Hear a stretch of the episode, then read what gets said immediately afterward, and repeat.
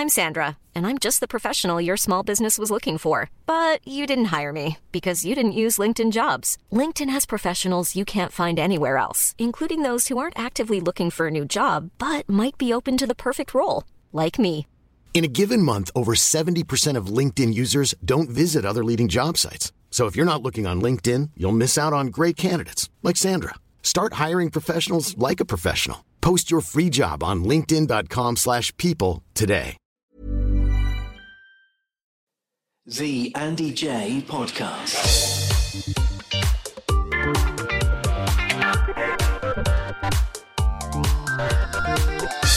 The Andy J Podcast. The Andy J Podcast. I am so pleased to welcome my very special guest for the whole show this week. He's one of the nation's most successful and popular actors. He is a man who is currently rocking the silver fox look. I hope he doesn't mind me saying that, which is ironic given that we perhaps first became most aware of him when he was a werewolf. It is the national treasure that is Mr. Russell Tovey. How are you doing, Russell? Hey, I'm- really, I'm really good. Thank you very much for having me. Yes, I am rocking the silver fox thing. I've embraced it, and nobody's been that insulted so far, so I've kept it. you didn't want to do the whole uh, whatever they call it just for men. Ah, I think, well, you know, when you do an acting job, they colour your hair anyway, so it's fine. But no, in my real life, I try to keep it as simple and basic as possible. It's working, mate. It's it's kind of Thanks. it's a little bit uh, Clooney in ER, if that makes sense. Lovely. That, that's fantastic. Thank you. I don't think it is, but that sounds brilliant. Cheers. No, some people. I, I, I wasn't expecting this tangent, Russell, but nonetheless, here we go. Some people Yeah. can work the old the silver fox thing, and it's it's working on you. Cheers. I appreciate that. Shall we mention the age thing, Russell? Because of course, this year we'll see you turning forty. How are we feeling about that? Uh, we are feeling um, like it doesn't make sense. Nothing makes sense. Um, I've always, every time I've done a job, I've always usually been the youngest person in the room. That's because I've been doing acting since I was like 11. And now I'm doing jobs and I'm like one of the oldest actors that they've got in that room. And that's terrifying, but great. I guess, isn't that like we all get old? I'm, I'm embracing it. Life's great. You know what? Everything's been. I'm so busy. I've got. I've diversified a few years back, and that was like doing the acting, but also doing art and writing and curating. And there's so much going on that I just feel like I've got so much more to do. So the age thing just is, you know, it's just there. It's happening, and I'm embracing it. I'm not doing any celebrations myself, but I've given the responsibility to my boyfriend to sort out my party because I can't. I'm, I dread the thought of having to get a guest list together and organise something. So That's doing that. really that's really mean, Russell. I mean, this is Is it? oh yeah, that's I oh, mean Oh, that's no. the pressure. That's almost that's almost like how much do you love me? Yeah, true. Yeah, well, exactly, exactly. Well, that is it. It's a test. if, if, if, it's a rubbish party, we're done. So no pressure. I mean, what, I love these tangents we're taking already, and I'm desperate to get onto art. But let's let's just talk 40th birthday. If you were if you were planning it yourself, I mean, look, Yeah. your contacts list, Russell. Let's be fair. Based just on your podcast guests alone, you could throw Yeah. the greatest party the world has ever seen, couldn't you? Uh, I, yeah, I guess. Yeah, I mean, it'd be incredible. But um, what would I? Yeah, what would I do though? I would just get a big, you know, school hall with like a DJ system and some vol- volleyball.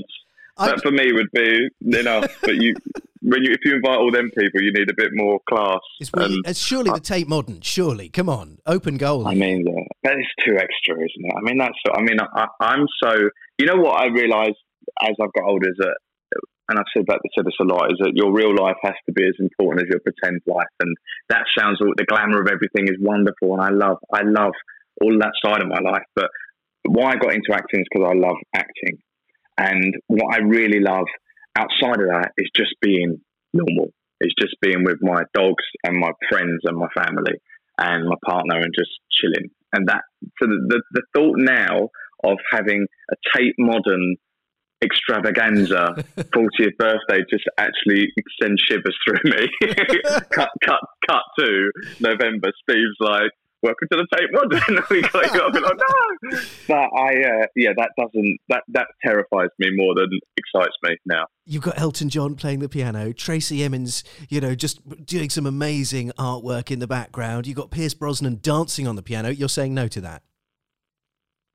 Uh, yeah, for the minute. for the minute, if it, if it happens in front of me, great. But I don't want to organise it. I'm not. I'm not into the logistics of that. No. No. Well, hence handing over the responsibility. Perfect. Yeah. exactly. Stick a blindfold on me. Show me. Show me what we're doing. Done. Happy That's days. perfect for me. That's yeah. perfect for me. Yeah. Forty candles is a lot to blow out. I know from experience. My lung capacity nearly gave in. So. get, get practicing. It's, uh, it's, it's, a good moment. You've got enough time. You've got enough time. Now, yeah, Russell, one of the reasons why we've been able to get you on the show, and I'm thrilled to have your company joining us today. I'm absolutely delighted. Is is of course this whole new side to you that you've you've sort of alluded to. It's not new to you, but perhaps to the listeners of this show, it'll be something that they're just kind of realizing about you, which is this immersion and passion for art that you have, and, mm. and primarily contemporary art. Mm. Well, yeah. I mean, it's been it, it has actually been running alongside my acting life uh, for many many years, um, and I've sort of been in this polyamorous relationship with acting and art. But art has been, you know, my personal thing. I go to galleries. I, am like a benefactor and a patron, and I collect. And I, like one of my best mates, Rob Diamond, who I do the podcast with, mm. is you know, we have this shorthand for art and we have these dialogues and conversations that a lot of other people around us don't really get. We've got this little kind of magic conversations we keep going through art. But it's only recently that I've actually been able to bring that into the forefront of my life. And suddenly I've now got these two areas, these two areas of culture, these two abilities to be creative, these two zones to celebrate the best of what it is to be human, to kind of express emotions and, and put everything out there. And that feels like the biggest privilege ever that, that I've been able to kind of switch lanes and then bring it back into my life. And I, I'm so proud of that. What I love about this as well, Russell, is that your the way you expression that was, oh, that's a terrible phrase, isn't it? But the, but the way you discuss and describe art is mm. so connected and passionate. And yet, when we look at other people who have excelled in, in different fields, the likes of Derren Brown, Vic Reeves, of course, Jim Moir, who we know are brilliant artists because we yeah. see their paintings and we see them putting it on their social media, etc. We know yeah. that their passion is rooted in doing. Pierce Brosnan was a recent guest of yours. I've mentioned him already, you know, on yeah. the podcast, and, and I hadn't realised he was such a brilliant artist as well until I heard on your right. show. You've had several like that, but you yourself, you're not coming at this from a I'm a creator of art on canvas or on a wall or whatever. Obviously, what you do as an actor is art, but yeah. you're coming at this as a collector, as a passionate member of the art observation well, community. Is that fair? Yeah, yeah. Well, as a supporter, basically, as a celebrator, as someone that is facilitating uh, opportunities of discovery.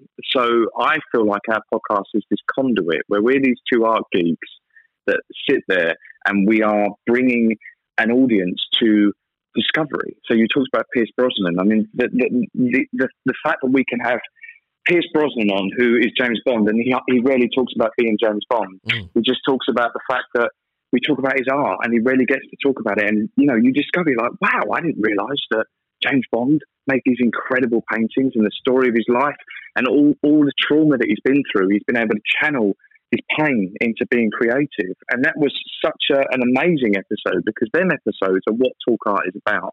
It's about showing how we are all creative and how we all have this relationship to art that so many people are scared of. But for me, it's been so important and so fun and so brilliant that all we want to do with the podcast and with this book now is just give people permission to have fun with it and not see it as something that is reverential and, and like a members club and not for them elitist and academic and everything I ever watched about art growing up.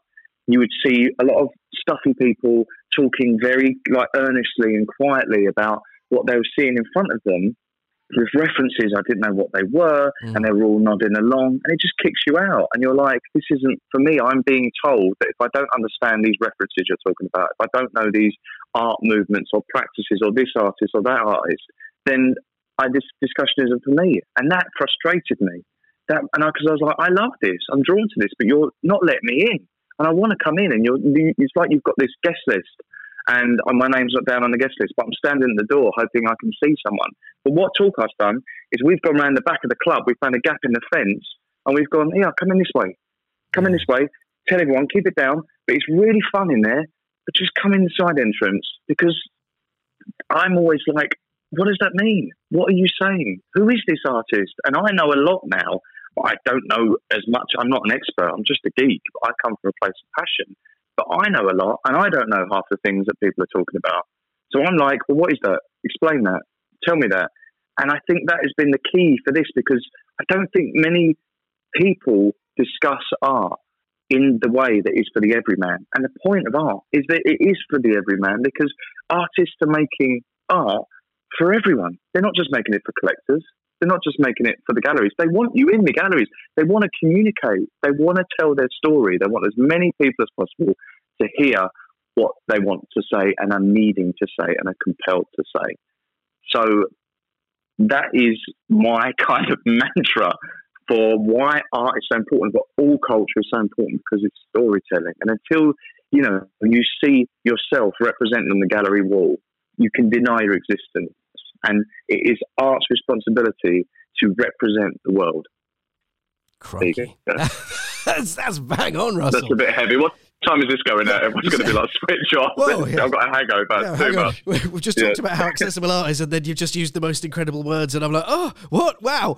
But yes, I mean, I mean, look, the, the two sort of the two factions to this. We've got this brilliant new book, which is uh, just a riot of joy, which we're going to come on to in a second, and of course the the Talk Art podcast, which has been out for a long time, over hundred episodes, and and and like you say, the accessibility just just from hearing the two of you and your guest you know, when I think, oh, it's an art podcast, I, I kind of the first time I became aware of it, which was a few months ago, I kind of saw all all the names that you were talking to, and I was just assuming it was going to be a bunch of artists that I probably hadn't heard of. So when I'm seeing the hmm. likes of Michael Stipe in there, you know, and Elton hmm. John and so on, and I'm like, well, hang on, what, what have these guys got to do with art? And actually, it becomes a conversation, and I suppose this is the bigger picture and the bigger question mark about art.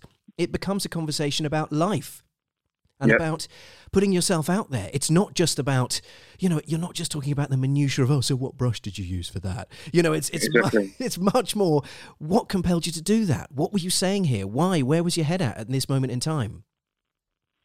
And Well, I mean, we just, well, yeah, I, I hear what you're saying, but I think the, the whole thing is is about balance, and it's about bringing different audiences in from different, like you know, Michael Stipe's REM fan base will come in and listen to that. Elton John, everybody, everybody, everybody knows Elton John, one of the biggest, ferocious collectors of contemporary art, especially photography, has had like his collection shown at the Tate Modern. It's like you bring them audiences in, but then you also champion emerging artists. You you introduce artists that people have never heard of. But everybody has this art story, and it's just the more you can kind of mainstream that, the more it becomes something that people think it's for them. The more that they're not scared to go into a gallery, the more they can stand in front of works of art and go, "I don't get this, but that's okay." Because I get this other thing that I can see around the corner, and that's fine because that's for me. Because I'm a, I'm, I'm engaging with that story, and this story isn't for me, but that one is. And you know, it's about there's no hierarchy on the podcast. We're not saying this person's famous, this person isn't. We're saying like let's all have this conversation. And one of the best things we did was when it started the lockdown. I was in New York doing a play, and then it got shut down and flew home. And we'd only ever recorded in person with our equipment, or we did it in the studio, and we were a bit like reluctant to kind of go online with it. But then we worked out a way how to do it remotely, and it suddenly opened up the whole world. And we were recording every other day. We were putting two episodes out a week, and we have now got this time capsule, which we called uh, Core Artines, and we've got this time capsule of a moment in culture at the start of the lockdown and throughout where we talked to so many people and it was like what how is this affecting you how you, how is this affecting your creative, creativity how are you channeling your anxieties your fears your hopes what is this doing to affect the world around you your family but what is this doing to affect your art and that was brilliant because it was like therapy. Because who do people look to at times of tr- trouble?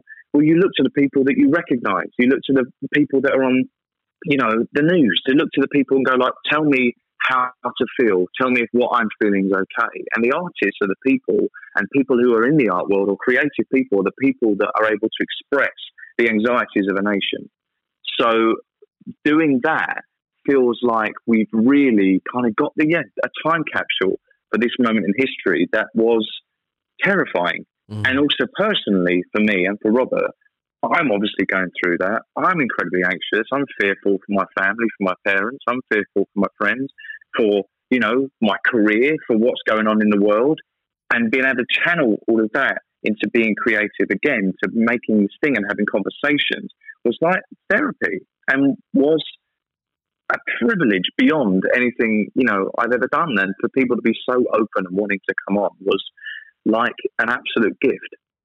Yes, yes, absolutely. And and what I love about this as well is that I'm I'm not an art geek as, as you describe yourself. I like art, of course. My my gran mm-hmm. used to used to run the Stanley Spencer Gallery, and uh, you know, no so, way. Yeah, yeah, yeah. She's a wonderful. Well, she was a wonderful woman, and I so my you know lots of my childhood memories are running around this little gallery, looking at these massive ah. paintings, and just going, "Wow, this is really amazing," and something something completely unique and spectacular. So you know, I I, I have a huge passion for art, but I don't have this kind of learned understanding as it were so so i come at this as a novice and so therefore this is why i'm able to sort of say you know reading the book listening to the podcast it is totally accessible i mean your opening blurb about yourself you talk about your connection to beavis and butthead ren and stimpy and uh, yeah. jessica rabbit you know brilliant what, yeah. what a hat trick yeah, but that, I mean, that was my, I'm, I'm a very visual person, and that was my route in. So I loved cartoons, I loved comic books, and I then discovered really early on Roy Lichtenstein, who was an artist that was taking, appropriating comic book imageries and putting them into museums, into galleries. Andy Warhol, Keith Haring, street artists, street like these very geometrically shaped figures, brightly coloured, like cartoons on gallery walls. And I was like, oh, hang on a minute, I haven't got to grow up here. I can still appreciate comics and cartoons, but I'm in a, in a, in a high art gallery setting, and there they are on the wall, and I get it. I can see it. I love it. I want to be around it, and that was the transition for me from like realizing that actually I it, I can stay a kid. You see so much now of like art, like adults that are collecting toys that are made by artists. Yeah. Like KAWS yeah. is one of the world's biggest artists. And he, eh, he, puts out these toys. They sell out. People have them on their shelves. They're just, you know, if you look at it on a basic level, they're, they're plastic toys yes. for kids. They, but they, they're imbued with art history and what he stands for and, you know, the world and where we are and, and, you know, what's going on constantly contemporary, It's completely contemporary. That for me, I find fascinating. So that that happened. But then I I was always feeling like I love this art, but there was something missing. And then when I discovered the YBAs when I was 16, the young British artists, so we're talking about Damien Hirst, Sarah Lucas, Tracey Emin, obviously, Ron Mueck, Gillian Wearing, uh, Marc Quinn, so many artists, seeing them at the Saatchi Gallery, I was like, hang on a minute. I'd never heard the word contemporary before. And suddenly I was like, this is contemporary. This means it's happening now. This means that I can be part of this conversation. They're making work right this second that I'm now going to see in a few months. That blew my mind because mm. suddenly I was like, I can be a part of this. Wow. And all the artists I loved before, they've died and their work's incredible. But now these artists I love are making work. So I, it felt like I could be part of this Andy Warhol factory. I can suddenly, you know, be friends with these people. I can see them.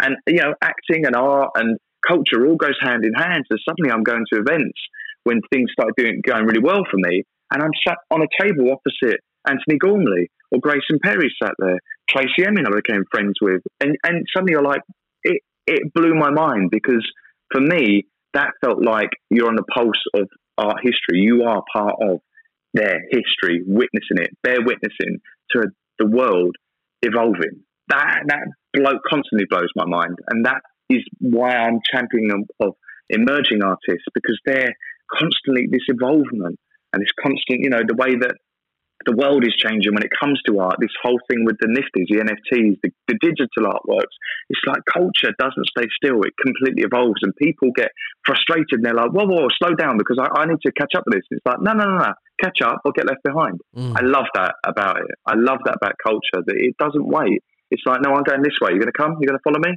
Come on in. You know. Okay, you stay back there then. Stay back there and just, just whinge about it because I, I don't care because I'm, I'm going off. That I love that. And you know, you've you've described that so brilliantly, Russell. Because of course, you know, uh, in, in a layman's kind of way of looking at it, you can you can almost make this parallel with the evolution of art with with music. You know, that's the that's the sort of easiest thing. You know, are you listening yeah. to Mozart? Are you listening to the Beatles? Are you listening to the Streets? Are you listening to you know what what's the latest thing? What are you into? What's your vibe? Where's your journey? And and, and for generations, it's well, who's speaking to me? Who's speaking to my reality? And often it's the people that are doing it right now in your here and now. And it's that's where you can see the timeline with contemporary art, I suppose. Yeah, and at every stage you've had someone on the sidelines going like, "This isn't art. This isn't music. This isn't good. You shouldn't be doing this. Stop right now." And they don't. And then suddenly everyone looks back and goes, "That was a genius. That, that work was amazing. Yeah. that changed the game. That's a that's a benchmark in history. That's a benchmark in popular culture. That's a benchmark in art history. And that's you know, art doesn't care for reins. Art is not going to be restrained. Art is not going to be told what to do on any level when it comes to music, when it comes to writing, film. It's all about constantly evolving and the contemporary and the emerging and new voices. Because I, I we, we I, I don't know how you you're, you're you just said you're older than forty. It's like I'm 43. very okay. So we're the same generation. Is that I am so relieved that I had an experience in my life of knowing the world pre-internet, of knowing what, what that was. I can't imagine what it is to be in a world where you've only ever known social media. You've only ever known the internet. And that, that is where you live. So we, we, we're a generation now where we're kind of like, oh, we're worried about it. And this digital artwork, it doesn't make sense to us. There's a lot of frustration and anger. And it's like, why are people making money? But for the generations below us, they're like, it makes complete sense. They live online. Yeah. Their lives have been online from dot. So why would digital artwork not be as credible to them as us seeing a Picasso in the Tate Modern? It's like for them that makes complete sense, but for us, it's it, it's debilitating. It's a bit like baffling.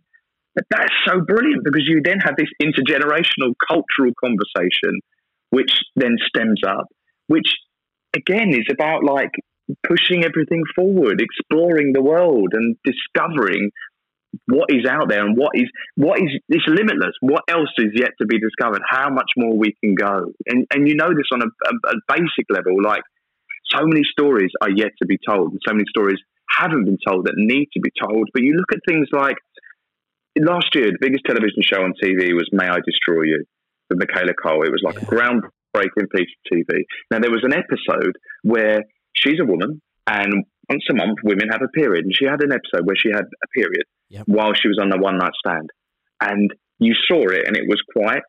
You know, it was quite raw and exposing, and it showed everything of what it was when a woman is on a period and she has a one night stand.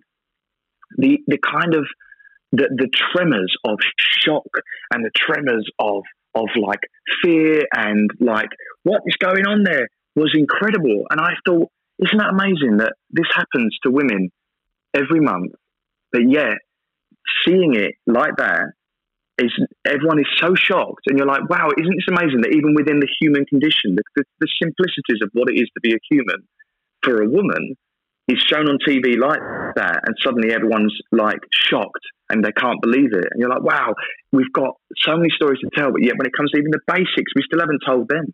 Yeah. We still haven't told the period story where women, little girls, can go, "Oh, that's what it is. Oh, that's normal. Oh, okay." Because there, there, there's this shame around it. I remember a friend telling me that she was at a wedding, and she came on a period halfway through the wedding, and she had to go off and get, you know, tampons. And she came back, and her, her friend said, "Oh, where were you?" And she was going to go, "Oh, I had to go and make a phone call." And she suddenly went, "Why am I lying about this?" She went, "I had to go and get some tampons." Her friend went, "Oh, okay." And she went, "God, isn't that fascinating? That my default was to lie about." My period Yeah. Which body. half of the half of the world is going through. And my default was to do that because there's not representation isn't and I found that so fascinating that you're like, wow, the representation of even the story of being a woman having a period is yet to be really uh, described in culture. Do you know what I mean? So that Yeah. blew my mind. That blew my mind. Yes, yes, and and you're so right. I mean, I'm, I'm glad you flagged up "I May Destroy You" because it is a it is a triumphant piece of television. Absolutely brilliant, absolutely brilliant. Um, Russell, let, let's talk about how you caught the bug for all this. And, and if you don't mind, I want to delve just a little into your childhood. I don't want to get too personal, but you know, I'd, Yeah. I'd like to sort of see where it came from because, as as I understand it, you were an avid collector of well, pretty much everything as a as a kid. Yeah, yeah, I was. I was. My brother's completely opposite. Doesn't want anything, but I was someone that wanted to accumulate. If I was into something, I needed to know everything about it, and I needed to have it around me. And I went from coins to phone cards. Remember phone cards that used to have all the, the pictures on from all around the world. I had books of phone cards, key rings, postcards, stamps. Uh, then I had lizards, so I had lizards, loads of lizard stuff. So I was obsessed with lizards. Suddenly I had reptiles. One got out, Dinky got out and Oh, lived what on my ones? Live ones. Yeah, Oh, Dinky wow. got out and lived on my bedroom ceiling for about three months. uh, we used to we used to feed them live crickets, which would get out and hatch, and then my mum would be like, that's all these crickets in the bathroom," and I'd have to go up there and get these crickets. Uh, so I had that phase. Then I was I collected all the original Star Wars toys. So I got really into the sci-fi world, and I went down like Buck Rogers, and and I, I was someone that just needed everything of whatever it was I was interested in. I needed to collect. I needed the collection. I needed every sticker to finish the collection. Then that was done. That chapter was done. I don't know what that is psychology wise. Every other collector can't explain what it is, but it's this thing of looking after stuff, protecting stuff, being around things that you love looking at and caring for, and the privilege of having that in your life. And I guess that's led on to the art collecting because that feels like you know, it feels like a self portrait. The best authentic art collections really tell you something about the person. And they also are like a life story for me because I look around my house and I'm like, oh, I bought that one because I was doing that play in that country. I bought that after that TV show. I really responded to that because I met the artist and he was so good and I wanted to collect his work. That artist I supported when they were emerging, and now they've just had a show at the Whitney. But I've got this work here that I got really cheap, and I know that when I bought that, that paid for the materials for them to keep making their artwork. There's all these things that are kind of, if you authentically collect and are passionate and genuine, they are a representation of you. And I really feel like, you know, my life is shown through the, the stuff that I have in my house, stuff that I surround myself with. Looking at it, the, the, it's almost Yeah. like a diary of your life that's on your wall. Hundred percent, a hundred percent. I mean, I've, I've And their read- friendships, you know, a lot of these artists are my friends, are people that, you know, I've, especially that, that's the beauty of like supporting emerging artists, is that you can really impact their life and have a friendship there and grow with them. And a lot of these artists that I live with are people that I know and care about Mm. and like are my heroes. And I get, you know, the privilege of having their work on my wall and knowing that I can text them or talk to them or have them on the podcast or able to go, hey, I want to put you in my book. Is that okay? Yeah. That and them to go like, yes, please. Wow, that blows my mind. Yes, but but to be fair, Russell, you know, th- that is a position of privilege that you that you Yes. have generated for yourself. You have earned it through your through your life's endeavors. But you know, to the layman, to the to the to, to the me, to the listener, you know, we sort of think, wow, an art collection, gosh. And one of the first things I think we think of is too expensive. Buying art is expensive, and yet you're trying to dispel that myth a little, aren't you? Well, yeah, but I guess that, that, that myth comes from looking at auctions because all we're really told in the mainstream media is this work sold for this much at auction last night. Isn't it a load of rubbish? This work sold for this last night, but that's now going, you, you're never going to see that again. It's going to someone's vault. But you're told through mainstream media that art and money, commodity, the commercial side of the art world is all it really is. And unless you have like hundreds of thousands of pounds, don't bother. That isn't it. Mm. Because there is the commercial art side, and yes, everything plays into it, but there is the art world where you can really, and I say it again, the emerging artists, find artists on Instagram that you really respond to, and you can buy original works of art by them. That you buying that for fifty pound, hundred pound, which isn't it, isn't loads of money, but obviously is a lot of money to a lot of people. But if you really are passionate and you can save that up And that feeling of being able to do that, you are supporting the creativity of an artist. You are paying towards their studio fees. You are buying their materials to encourage them to keep going. And you can grow with them. And you can find this so, because of Instagram, the world of art has opened up. There are so many amazing artists on there. And support local institutions, small museums, small gallery spaces, because you can really find what you want. And the thing is, is that you shouldn't be scared of it and you're going to hate everything there will be one thing that you see and you go, I really like this. Why do I like that? And you've got to lean into that and listen to that and trust your instincts. Alan Bennett has this thing where he says, above every gallery doorway, it should say, you haven't got to like everything. yes. And it's, it's giving you permission to go like, oh, okay.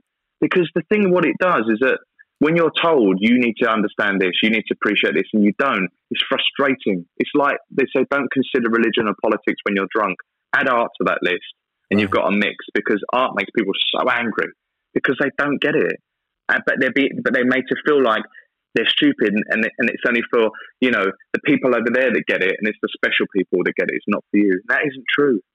Yes. It's for everyone, and if you don't get it, that's completely fine because you don't care for that story. But there is a story there through visually, you know, that you're going to respond to. Yes, and, and also you'll you'll discover something when you're when you're researching art or, or looking into it, yeah. you'll discover well, something that you can't you can't explain why you like it. I don't know why exactly, I like it, but, but that's do. okay. Yeah, but that's okay. But the thing is, it's like when it comes to like all art is is storytelling. It's like every medium. You know, you re- if you pick up a book, we get that. You listen to music, we get that. You watch a film, we understand that. You sit there, you get your popcorn, you watch a movie. It, it starts, it ends. With art, you've got to work a bit harder. But all it is is storytelling in just a different kind of dimension you just got to spend a bit more time with. You've got to work a little bit harder but it, the payoff is massive because when you do get it or when you do feel something when you do start to understand about the artist or you want to know more, it, it's so exciting. It's like you pick up a book and you love a writer and you go, well, I'm going to read another book by this writer because I love him. And you go, well, this writer said that he's been influenced by like Stephen King, for example. So I'm going to go back and read Stephen King. Oh, Stephen King was really like responded to like the movies of this person or the, or the artwork of this person. Mm. And that's why, and I want to know about that because I really like this writer and I'd like to know why I like his writer and where he got his inspiration from. That little rabbit hole is magic, a magical maze where you can just wander down and you can find so much information along that route. Go there. I love it, and and just listening to you talk, Russell. You know, I think I think in another life you would have made a brilliant detective because you have that sort of forensically inquisitive mind. I am, yeah, I am, yeah, I am forensic, definitely. I think that's when it comes to the podcast. I'm allowed to be forensic with my heroes. Yes. I'm allowed to suddenly go, you know, tell me about this and why is this and what is that and do you understand it? Because I'm, you know, I'm trying to work it out myself. I'm trying to work out myself for myself. It's like that being able to talk to creative people about creativity is a gift. Yeah, yeah, and it's and it's such an entertaining lesson. Uh, uh, Russell, let's talk about Tracey Emin because, of course, she as is a, is a eminent artist. Everyone in the UK knows her. I mean, worldwide, everybody knows Tracey Emin and her work. I would say a lot of people as well know about her recent health struggles, which have been yeah. horrific by the sound of things. But her connection to you and your connection to her is is quite a remarkable tale. You, you talk about, I hope you don't mind me sharing this, but you talk about um, astral projection and visualization and, and uh, just tell me the story starting of when you you happened upon her just by chance. Well, I mean, it's kind of like, yeah, like manifestation, I guess, when you think about things or you care about something. Like, I'm someone that will, will go to bed and I'll walk around uh, an art gallery in my head and I'll go, oh, or, or my, my, own art gallery one day in my head or like a big house somewhere and you think, oh, I'd hang that artwork there. I'll put that painting there. It's like I'm always curating. So I have that sort of visualization thing. I've always had that since I was younger. But um, with Tracey, I went to, I was going to a party and I went to a friend of a friend's house and we was all meeting there for a drink beforehand. And on the wall was a Tracey Emin drawing called Dog Brains. And it's this big white sheet of paper, and it's got this figure in the middle, and you can't really work out if it's male or female, but it's got this kind of like dog head, and it says dog brains in text. And then at the bottom it said Tracey Emin 2000 from the year 2000.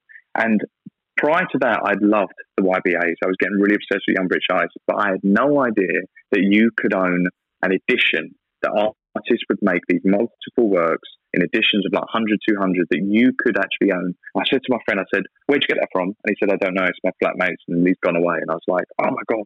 And I suddenly felt so jealous and envious of his flatmate that he got to live with that every day. He got to walk past that and have that in his life. And I was determined to find out where it was. Anyway, I was with other, other friends, and like months later, we was it was the Queen's Jubilee, and we were walking through East London, and there on Fournier Street, and at the end of a, a Queen's Jubilee street party was Tracey Emin. She was sweeping up the street, and I was like, "This is amazing."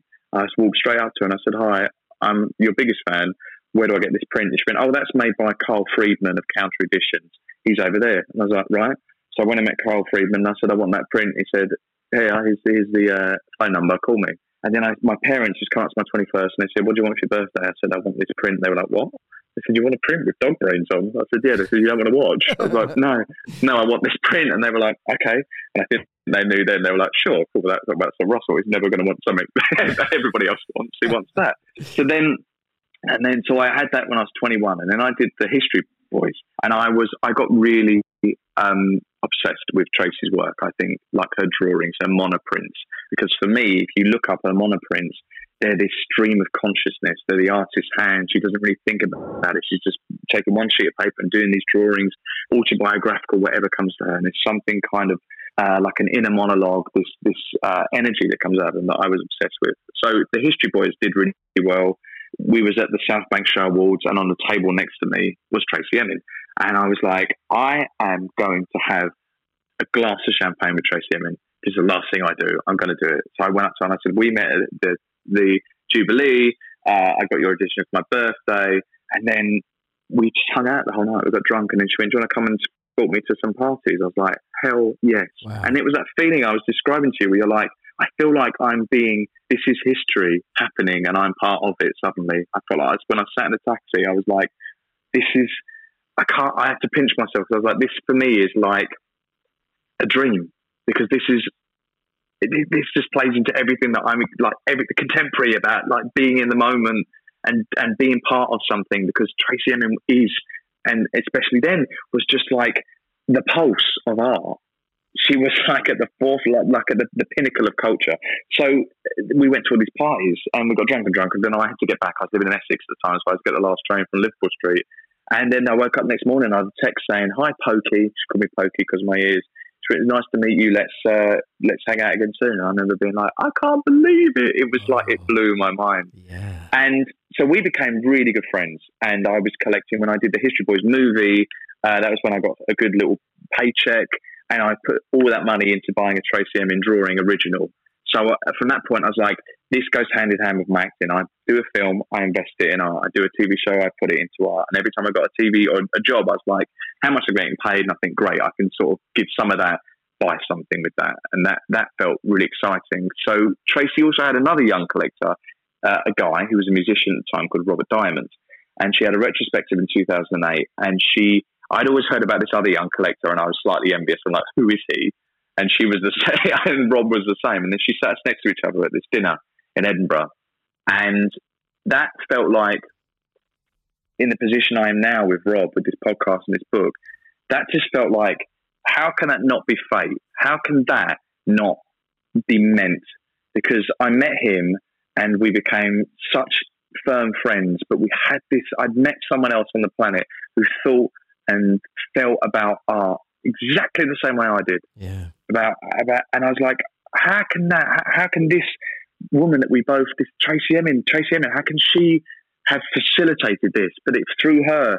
It then then happened, and like we had, we we've been friends forever, and then suddenly in 2018, it was like, let's do a podcast. Let's like set this up, where we can just basically me and you chat to each other about. We can be geeks, create a platform where we can be complete geeks. We can just come out and go, we're art geeks. We love art this is the shows we've seen. These are the artists we love. This is what we've been listening to, reading, watching. And then suddenly it was like, oh, look, why don't we invite our friends on? Why don't we invite our artist friends on? Why don't we invite our gallerist friends on? And it grew and grew and grew. And then we got offered this book deal, which we wrote during the lockdown. And now we've got this book that's literally just come out that is, I can't believe it really. And that is what I'm talking about astral projection, manifestation, all that because and fate because you're like, how can life is odd, but how can that not have been meant to happen? You know, Yes. I can't. It just feels too kind of serendipitous or too kind of perfect, and that's amazing to me. Well, it sounds like you're living your dream, Russell, and and you know perhaps the dream that you have intended, if that makes sense. Maybe, yeah, but I, I think I've always been someone that I've never apologized for my enthusiasm. That was something I learned earlier, and I've definitely got up to my parents. My parents were always like, "What do you want to do? Let's go and do it." They they allowed my eccentricities. They kind of supported and celebrated my eccentricities. When I was eight, for example, they said, "What do you want to do in your eighth birthday?" Most kids my age were going to go around the kitchens at the Wimpy, and you'd have your burger after. I wanted to go to the an- annual Rock and Mineral Society convention, which was in Harold Wood in the school hall. They were like, "What?" I said, "Yeah, I want to go to that." And they were like, "Okay." And we sat in this school hall with all these white-haired people talking about these geodes and agates that they'd cut up from these rocks in like Kuala Lumpur or somewhere. And I was sat there next to my parents, and they must have sat next to me, this eight-year-old, and been like, "What is this? Cool. What have we created?" but I, I, for them to do that for me at that age and always has just fed into the person I am now. But I, I've always been very positive. I've always really tried to be the nicest person you could possibly be. Uh, I'm all about, you know, love, care for people, be available for people, and put out good energy, you know. And whenever I've had times in my life where I've met someone and it's been bad energy, it's been quite painful and hard. But I've, I've had to realize that you go like that's you have to cut that off. You have to get rid of that because that is like you can't have bad energy around you, whoever that is, and it's it's hard. But that's something that I've been like you you got to stay like got your world, your support has to be full of love, and you have to be able to give that out and get that back. And I've been really lucky that you know, through my family, it's been amazing, and then the friends that I've chosen for myself, my my chosen family has been phenomenal, and dogs, obviously, because they're full of love. And dogs are full of love. It, sound, it sounds to me, Russell, you know, just in the brief time we've been chatting, that you are an incredibly deep thinker. Is your mind constantly ticking over? Yeah, it is, and I'm always doing stuff like I'm writing, I'm podcasting, I'm acting, I'm you know, I'm always doing creative things. Someone the other day said that I'm creatively fertile uh, at the minute, and I do. I just feel like you know, suddenly it's like uh, another little door opens and I go, oh, can I go in there? Oh, what's going on here? All right, yeah, let me get involved. I'm not someone that's like, oh, I'm not going to do that. I'm not going to apologize. I'm going to apologize and not take up too much space. I've got to this point now where I'm like, I'm going to just, I'm getting given this space, so I'm going to enjoy it. I'm going to run around in it and see what comes from it. And I think that's all anyone can really do is just to go, what is it I want to do? Then go for it. Then do it. Do the best you can. And what am I interested in? Then go and follow your interests. Go and just enjoy stuff and not apologize for it. I think I felt a lot of shame growing up about being a geek, about liking art, about having loads of books everywhere. If anyone came back, I'd feel like I'd had to apologize for the fact that I had paintings on my wall or I had shelves full of books that they might be like, well, you're a boffin, aren't you? Mm. And that felt like the worst thing ever. And now I'm like, that's the best thing ever. That's actually been the biggest asset of my life is recognizing that the stuff that I was like, that is personal to me, is actually what is good about me, is what is actually me. And I think that so many people do that throughout their careers as they go, this comes easy to me, this is what I'm interested in, so it can't be right. I This think- can't be, it, yeah. I think that's Go a on. generation thing as well, Russell. You know, I think I think when we were growing up, yes, being a being a geek was perhaps you know a little bit uncool, as it were. Whereas I think Yeah. these days, I mean, I, I'm a father to three boys, and and and I think from what I see with the, with my different children, you know, it is a different world these days, and and actually far more accepting and and embracing of alternative choices. You know, it's not just about lads, Yeah. lads kick a football and girls like pink. You know, it's, Yeah. that's not how It's not binary anymore, is it? No, no. You're right. It's not binary anymore, and that's it. You're right. It is a generational thing because the worst thing at school was to be clever and smart. Mm. Whereas, you know, I think I pretended at school that I was thick because that was cooler. I would be naughty. I would get kicked out of class. That was more fun. That was cooler. I didn't. I wanted to be reading books. I wanted to be writing stories, but it was easier to mess around because it made the day better. You know, to be actually someone that sat in the corner and did your work and was really good at it meant that you're socially you were kind of ostracized. You weren't, you know, respected. And but I had outside of school, I had my drama, so I would be like in school and I'd mess around or whatever, and I, but outside I'd be working really hard Mm. on my drama. That was the thing that I was like, I've got my drama, I've got my acting outside of school. Yes, you had that clever balance. Um, Russell, I hope you don't mind this question, but I'm intrigued. You know, you mentioned that someone described you recently as creatively fertile, and obviously all, Yeah. all yin and yang. Does does that mean you've had? uh, Do you experience barren patches where you know the creativity, the enthusiasm, the passion for and zest for life isn't isn't there, or or are you pretty consistent? I've been pretty consistent. Luckily, I'm touching wood now. I think creatively fertile now because I'm doing so many different things. Mm. Like, you know, before I've always been an actor and I've had my art stuff, but now I've got like three TV shows I've written in development. I've got the book out. I've got other stuff I'm writing. I've got the podcast. I've got the acting stuff that I'm involved in. I'm curating. I've just been doing the Turner Prize. Uh, I was on the jury for the Turner Prize. Um, there, there, there's like I'm just like doing loads of stuff, and it's it sounds like a lot. I mean, saying it loud, it, that's a lot, but it's it's brilliant. It's fun, so it doesn't feel like work. You know, there's that Noel Coward saying sometimes work is more fun than fun, and it is. it hundred percent is. yeah, and and the other one, if you want something doing, ask a busy person. So you know, it's it's terrific that. Hundred percent. Yeah, that's true. That's so true. If I have to get something done and I'm really busy, it's done. If I've got nothing to do, yeah, it won't get done. And then I'll be, it's so funny, isn't it? Yeah. Yeah, And, but I, I, my, my biggest bugbear is people that turn up too early. I hate that. I hate it so much. When you organise something, you go right. They're going to turn up at eight. That's great. So I've got to get this done, this done, this done. And Then Yeah. suddenly at like seven thirty, What you go, they "Babe, um, we're, we're No!" outside." You're like, "You can't, you can't be here yet." And you're like, "No, I've got to, I've got to do this, this, this, this." No. Yeah. And then they come in and they're like, "Hi." And my mum, I love her with all my heart, but she loves to be early because for her, being late is terrible. I please, be, if anyone knows me, do not arrive early. Get there on time or just after or a little bit later. I'm completely fine with that because it knocks me off. Because yeah, if you've got so much to do, you kind of like space out your day. And in my head, I'm like, okay, I've got the time to do that. I can do that at that point. I can respond to that then. So it throws me off. Hundred percent. Yeah, don't derail me. I've got this to do first. Yeah, yeah, yeah, exactly. yeah. And you have to set the vibe. Russell, we've we've not even spoken about acting yet, which is a crime given your pedigree. And, and, and you know, I should I should be whipping myself for this. But but you know, let's let's kind of dive in. I mean, first up, let's talk about the- obviously theatres and everything. The world has changed. Theatres have been closed. So it's wonderful to hear that there is a new play coming to the West End. Constellations. You're in it, and it sounds utterly fascinating. Just just talk us through it. Constellations is a play by Nick Payne, which was done uh, many years ago, I'd say eight, seven years ago, eight years ago, at the Royal Court Theatre upstairs, and it transferred to West End. It had Rafe Spall in it originally, and Sally Hawkins, and it's about couples. It's a couple, but it's done through um, the concept of the fact that we live in a multiverse, so a parallel world, sliding doors. So in this world, uh, I say this, but in another world, uh, I don't say that. I'm saying it to someone else. It's like everything I've ever done and everything I'm ever gonna do exists somewhere else. So it plays out that these couples, what is destiny, what is fate, what is meant, what is the pursuit of love? I- I- are you meant to find the love of your life, or are they someone that isn't? But in this world they are, in this world they're not. So this concept of these two couples, and it's a 70 minute play. It's meant to run at 70 minutes.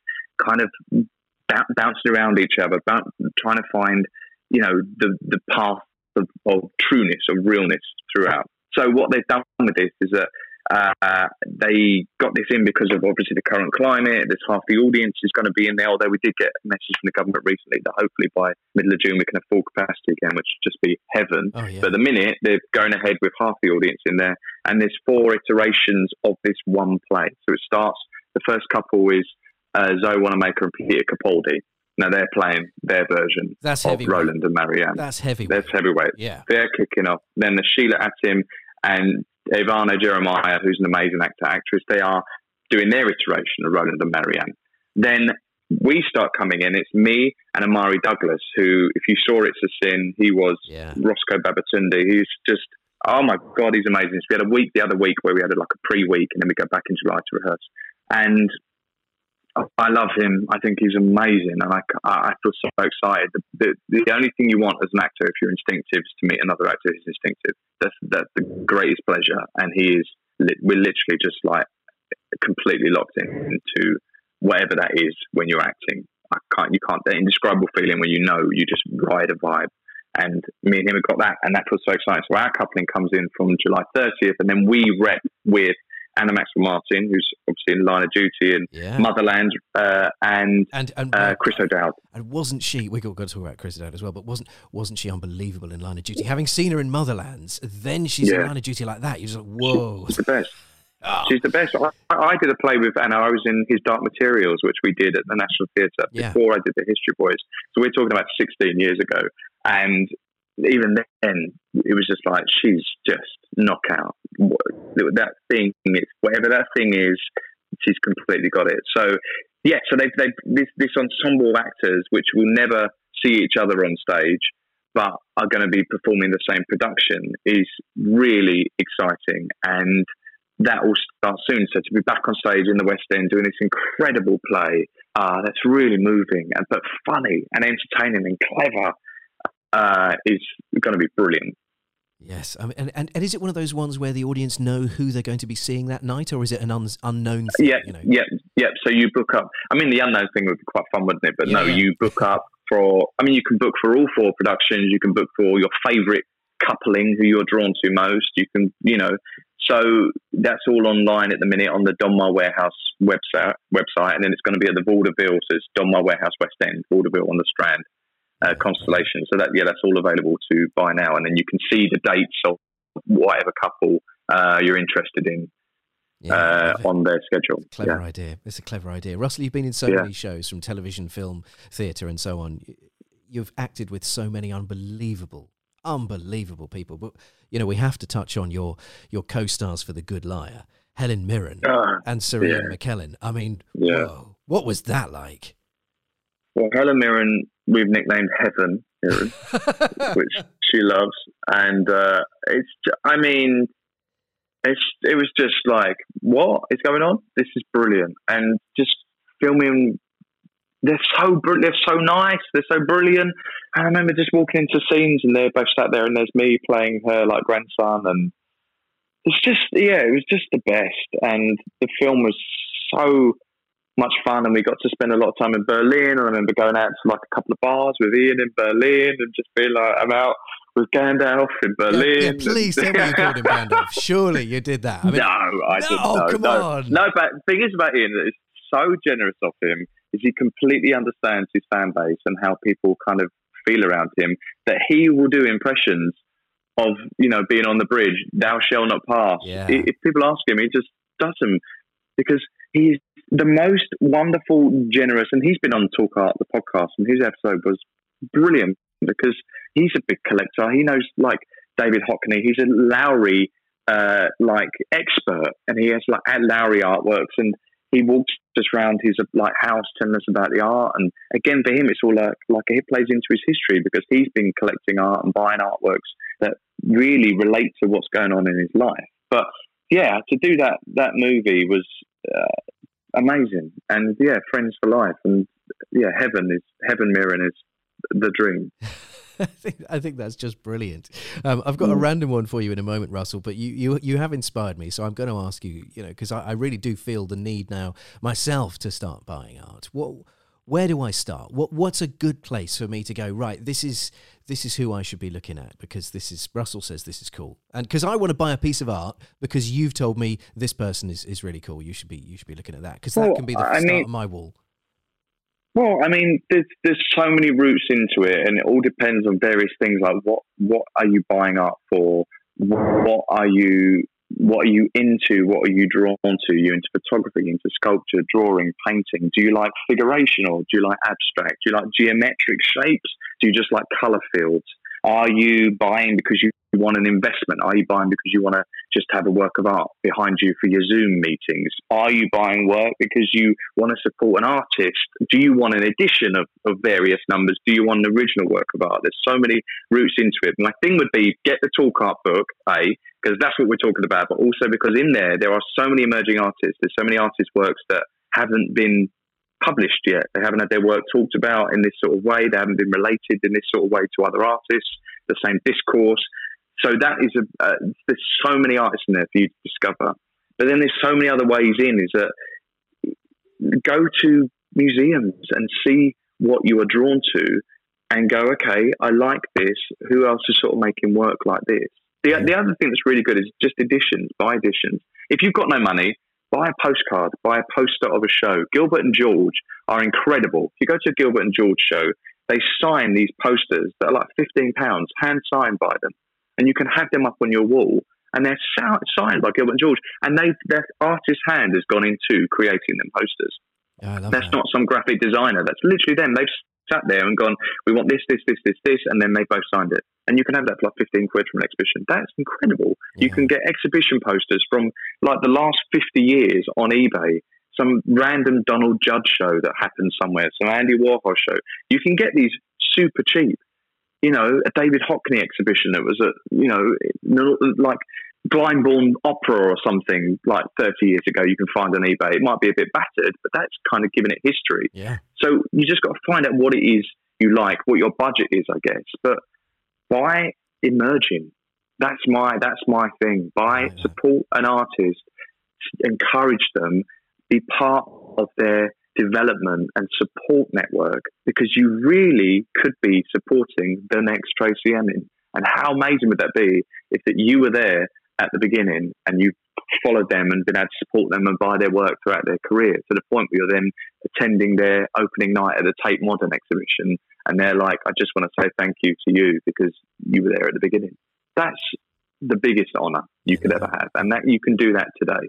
That would be wonderful. And there is a there's a lovely bit towards the end of the book. I think it's around about page 180 or something, where you, you talk about where and how to see art and, and get involved in it. It's uh, it's it's a terrific book. I couldn't recommend it highly enough. Talk art is, is really really terrific. Well done, man. Thank It's, you. uh, it's, Thank it's you so much. Great. Thank you very Brilliant. much. Good luck with it all. It's going to be a huge Thank you. triumph, an absolute triumph. If you're enjoying the Andy J podcast, we'd love a review. In fact, if you're enjoying the show, why not tell your friends? Podcasts live and die on, well, often word of mouth, so please tell your friends. Like, subscribe, review, and share. Thank you.